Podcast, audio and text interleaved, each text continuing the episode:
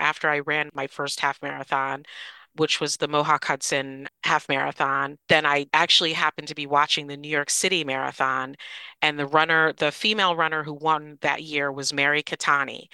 And to see this black woman blazing fast, 26.2 miles, I was just like, my mind is blown that she did that.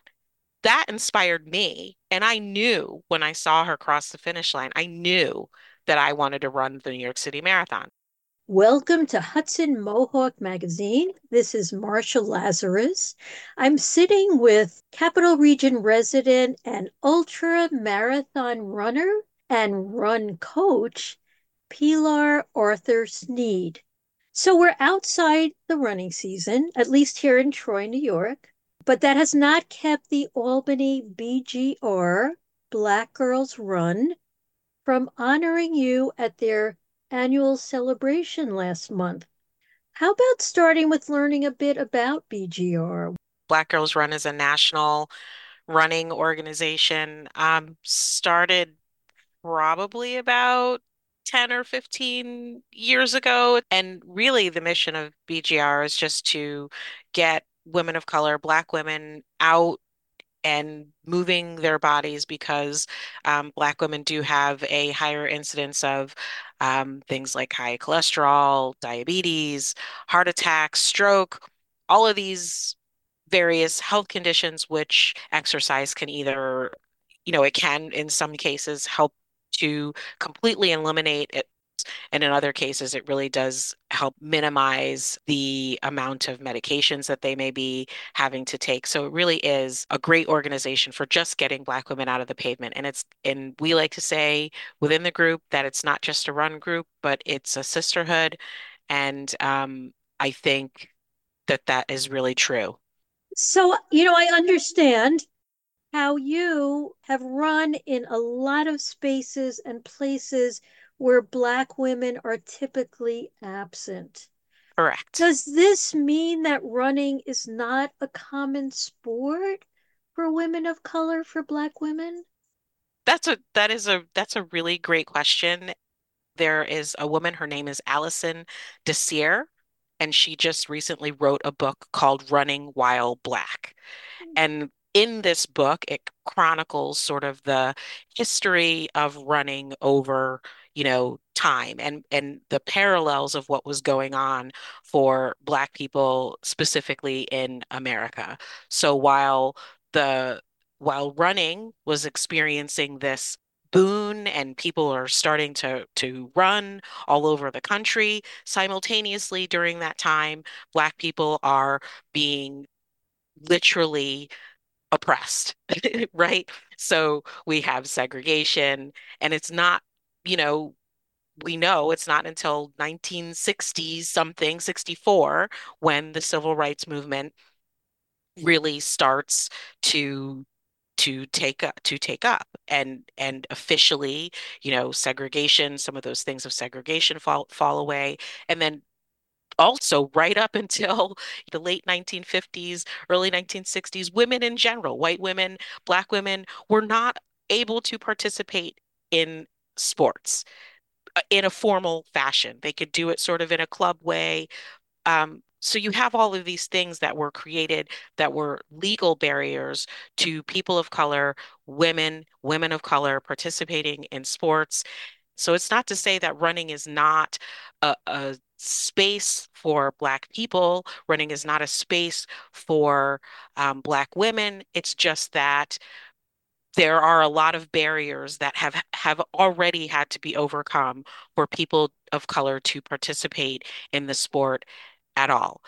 The fact of the matter is, is that we are here, we are participating, some of the barriers that can uh, that can exist are that if you go to a trail race and and I experienced this myself.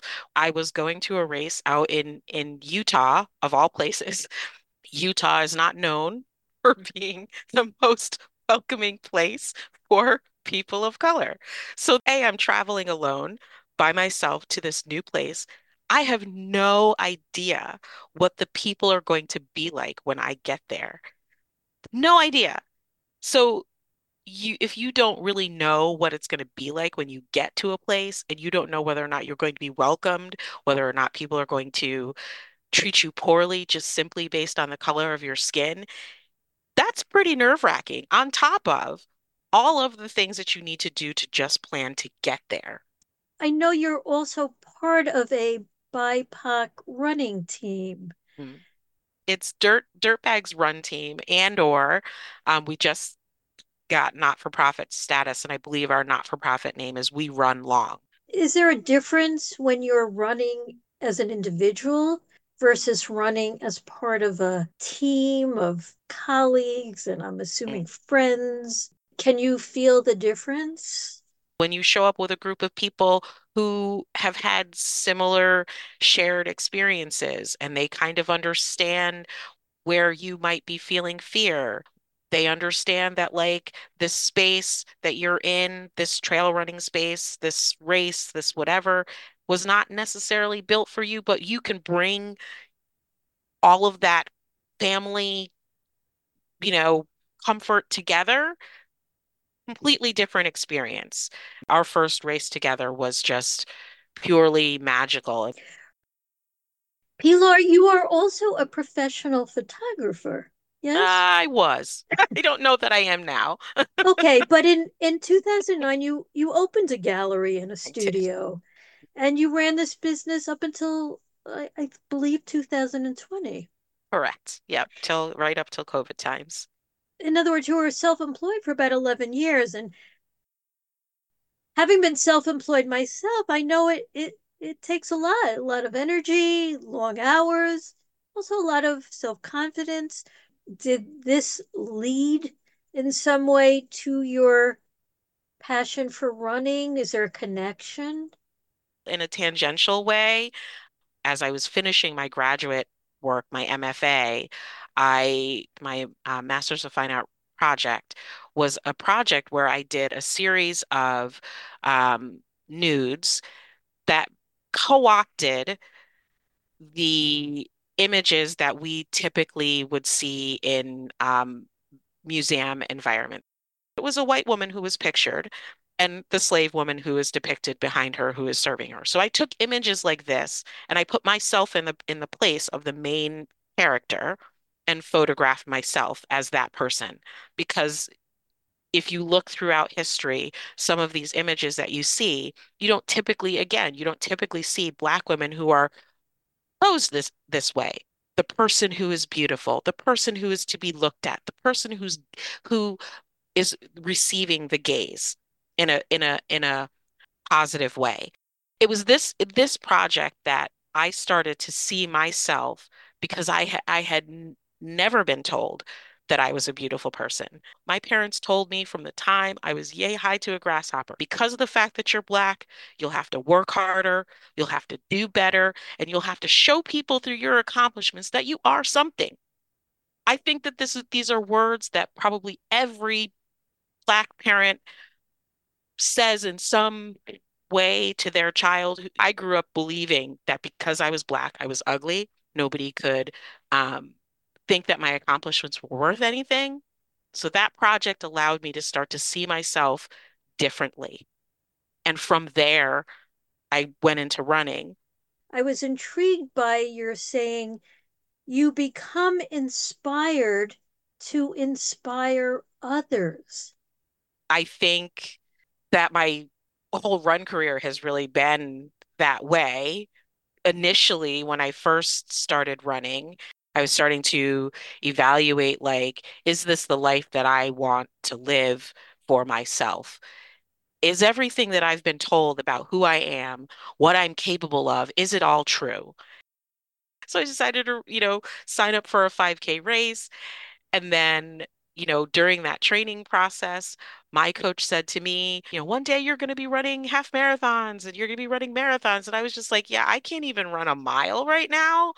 But like that one statement of like, you could probably do more than what you're doing now, even though you're not doing it now, had a pretty big impact the whole time while I was training for the marathon. And even as I was running the marathon, I didn't think I could do it.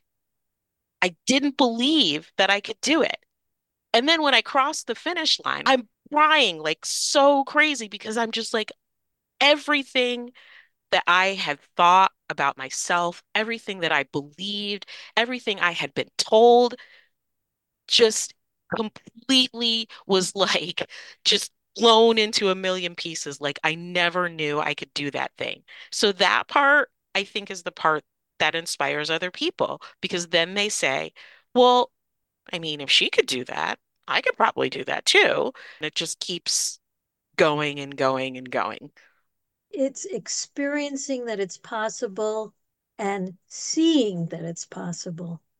Correct. Very And by someone by someone who looks like you.